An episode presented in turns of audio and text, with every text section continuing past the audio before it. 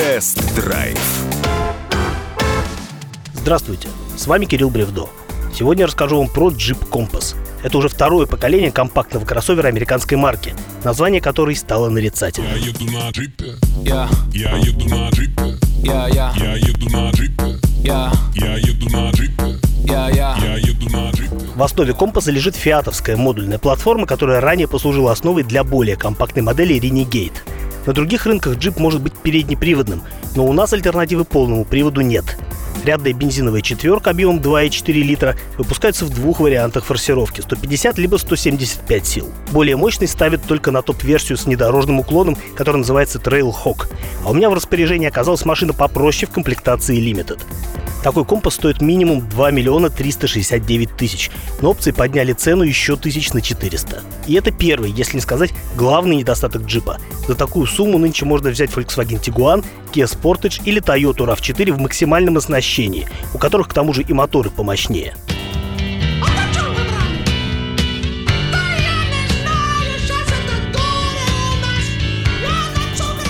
Внешне американский кроссовер хорош собой, а главное абсолютно узнаваем как джип. Дизайнеры не стали экспериментировать со внешностью компаса, как в случае со старшей моделью Cherokee, а сразу наделили его приятным глазу экстерьером. Салон не удивляет дизайном, но смотрится неплохо, хотя разнофактурный местами пластик несколько снижает градус восторга. Эргономика посадки нормальная, ничем не примечательная. Разве что кресло водителя хотелось бы опустить немного пониже, и к тому же слегка не хватает диапазона регулировки руля по вылету. Сама баранка понравилась пухлым ободом, хотя кожаная обивка показалась скользкой. Крупные зеркала обеспечивают отличный обзор назад. Правда, камера заднего вида не впечатлила. Нынче картинка с таким качеством уже воспринимается старомодной. На заднем ряду вдвоем сидеть вольготно. Запас пространства есть и в ногах, и по высоте. Ширина салона легко позволила бы принять на борт и третьего пассажира. Вот только сидеть по центру ему будет неудобно. Профиль дивана явно рассчитан на двух седаков. Да и в ногах путается приличных размеров тоннель. Багажник по меркам класса маловат, но если сложить диван, то грузовой отсек увеличится с 368 до 1693 литров, а погрузочная площадка окажется почти ровной.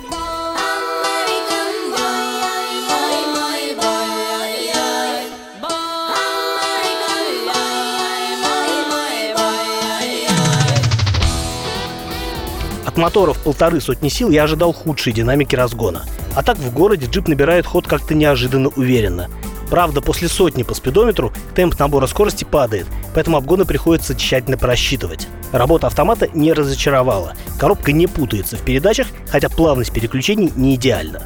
С точки зрения ездового комфорта компас показался середнячком.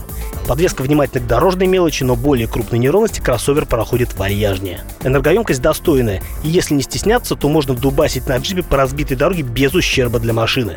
Но не хочется. Шумоизоляция приемлемая, нет, даже хорошая. Но если хотите ехать активно, придется слушать мотор. Разгонитесь побыстрее, будете внимать ветру. При движении по трассе аэродинамика кузова сделает его вашим верным спутником. Тормоза ничем не удивили, и это добрая весть.